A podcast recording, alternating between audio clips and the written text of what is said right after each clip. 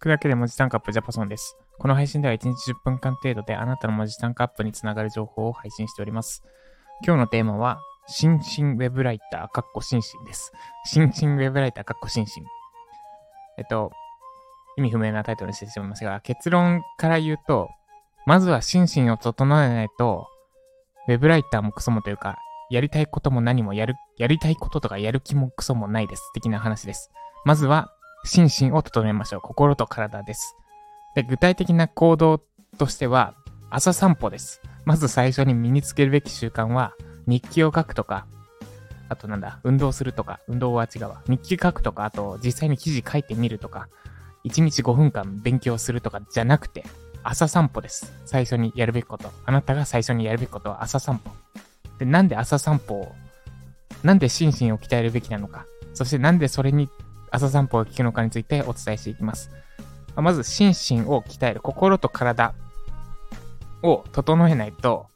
やる気もクソもない的な話からいくと、これはエビデンス付きです。やる気がない時の過ごし方について教えてください的な質問をよくいただくんですが、その前にやる気がない日をいかに減らすかです。で、私の体験でお伝えすると、私はオーラリングという活動量計で毎日体調のスコアだったり、あと睡眠のスコアを測っています。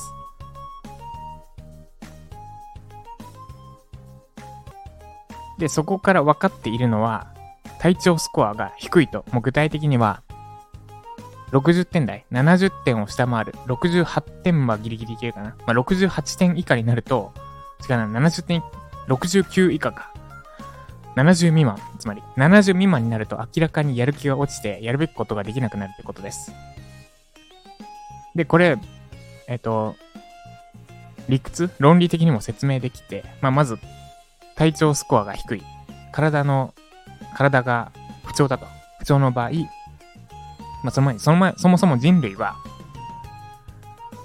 99.9%狩猟民族でした。で、そんな時、体調不良だった時、どうし、どうすればより生き残れたかっていうと、一つのことに集中しないことです。集中力を分散させて、例えば遠くにいる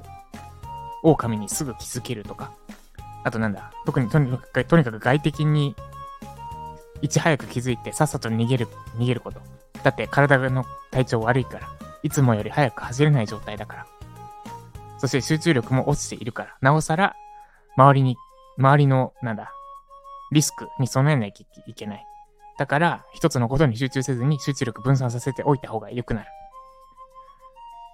で、そうすることで、いち早く、他の、なんだ、健康的な人たちよりもいち早く気づける可能性が上がって、で、ちょっと早く動けるから、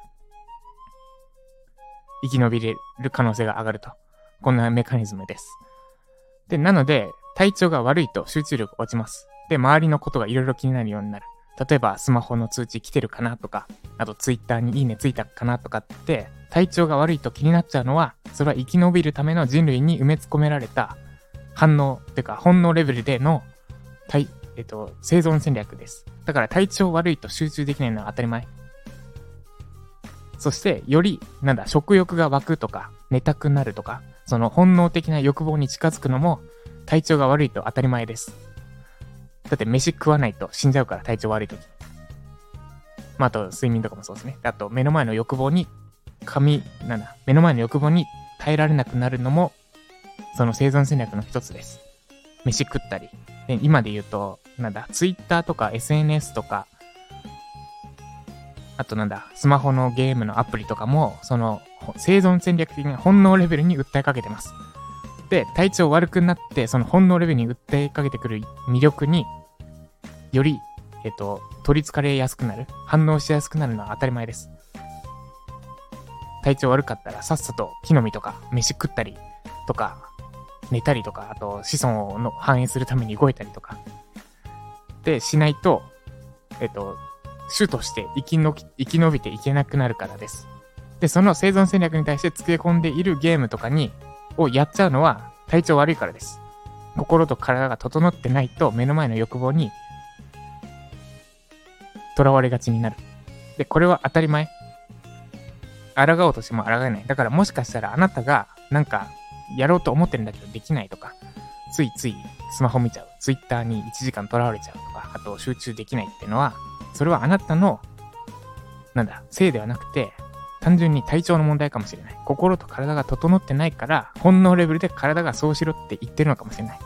だからそこに対して、例えば、集中するためにポモドロテクニック使ったりとか、あとなんだ、やる気を上げたりとかしたところで、本能が訴えてるんだから勝ちようがありません。なので最初にあなたがやるべきことは、心身を鍛えることです。心身を整えること。で、その心身を整えるためにおすすめなのが朝散歩です。で、朝散歩すると、もう、えっ、と、これはエビデンスというか、もうとりあえず朝散歩してみてください。明日の朝でもいい。で、どんなに忙しい毎日であっても、忙しい毎日だからこそ朝散歩をおすすめします。私がかつて適応障害で、えっと、まあ、病んで、えっと、朝2時ぐらい、違うな、昼の2時ぐらいまで、違うな、起きようとしないと、ほんと夕方4時ぐらいまで起きれない。それまで寝てたかったんですが、そこから復活できたのは、2つです。朝散歩をしたこと、そして食事にめちゃくちゃ気を使うようになったこと。その、この両、両力がなければ、多分、今頃もまだまだ体調不良のままだと思います。なんで朝散歩めちゃくちゃ効果がある。で、とにかく行ってみればわかる。朝、なんか体調が悪かったとしても朝散歩するだけで、ちょっと心が前向きになります。で、朝散歩することで体力もついて、体調不良になりにくくなります。で、朝散歩のコツとしては、ながら聞きとかしないことです。まっさらな状態。できればスマホも家に置いてってください。なんか緊急な連絡が来る。例えばもうすぐ子供が生まれそうとかそういう場合じゃない限りは、スマホを家に置いて、もう手ぶら、家の鍵は持っていかないとオートロックの場合は大変になる、なります。私の体験談です。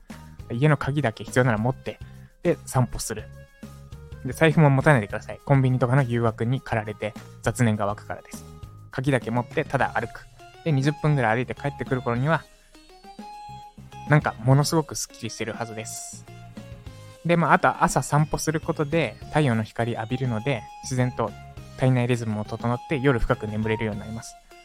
まあ、朝散歩することでまず心のモヤモヤが晴れる。そして太陽の光浴びることで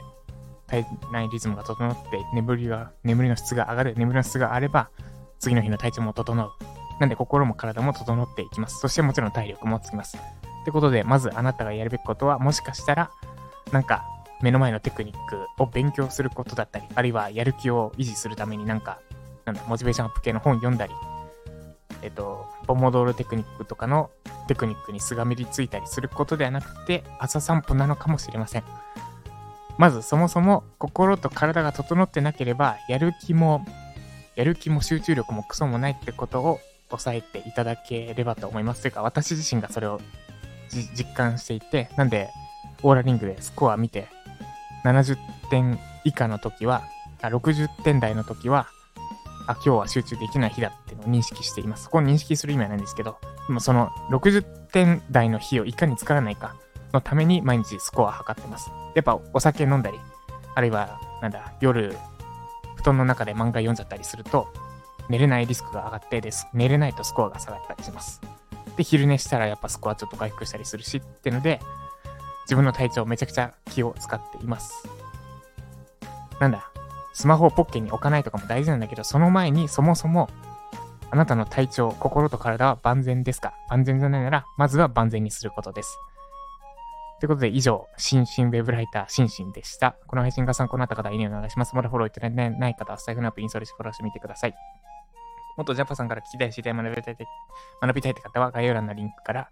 ライジャパ、私が運営しているウェブライターコード、ライジャパを覗いてみてください。ということで、今日は、えっと、ライジャパまあ、これは予告というか、もう推測ではなくて計画なんですが、ライジャパではもうすぐ結構増えます。20人ぐらい増える。年内に20人増える。増えます。で、それに対して対策しなきゃいけないこととしては、効率化です、内部の。最初の添削を全部で9回やってるんですが、正直、正直というか、もっと私の方でチェックすべき箇所とかを洗い出して、えっと、質は落とさずに、たくさんより効率的にさばけるようにしないとパンクするなっていうか、メンタルが持たない。一回、月火水木金まで、一日一件まで、添削一日一件までってしてるんですが、月火水木金って全部添削の予約が埋まった時は、金曜ぐらいで、ちょっと違うな、木曜ぐらいで、ちょっと辛くなりました。で、辛いと、やっぱクオリティに影響しかねないので、サクッといけるように、品質落とさずに、より適切にフィードバック返せるように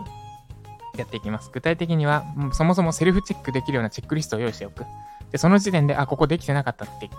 気づいてもらえる箇所は気づいて直してもらった上で提出する。そうすることで、その初歩的なところは指摘せずに、本質的なところをフィードバックで返せるようになりますと。で、もう一個が、そのチェックリストを私自身もフィードバック返すときに使うと。そうすることで、安定的に同じように、同じクオリティを担保して、フィードバックを返せるようになるみたいなところです。なんで、これをやるにあたって、過去の私のライジャパの講義内容の見直しと、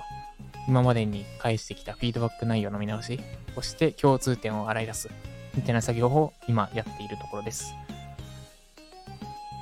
で、これができるのもめちゃくちゃ正直今言葉にしてて、うわ、めんどくさそうって我ながら思ったんですが、できるのも心と体が万全だからです。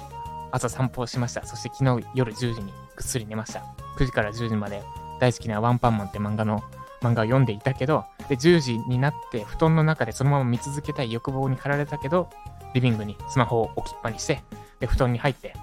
布団の中でもまだ続き読みてって思ったけど、そこ我慢して、布団の中でただ目をつぶっておしまい、寝ました。で、ぐっすり寝られて睡眠スコア78点だっけな。で、今日万全なので、めんどくさいことでもめんどくさがらずに、で、周りの欲望にも駆られずに集中してできています。ちょっとくどくど話しすぎましたが、ということで今日もまずは体調不良なのであれば、体調を良くする方向に行動してみましょう。岩盤浴とかもおすすめです。ということで以上、心身ウェブライターでした。では今日も、まずは体調、心身を整えることを意識して頑張っていきましょう。以上、ジャパさんでした。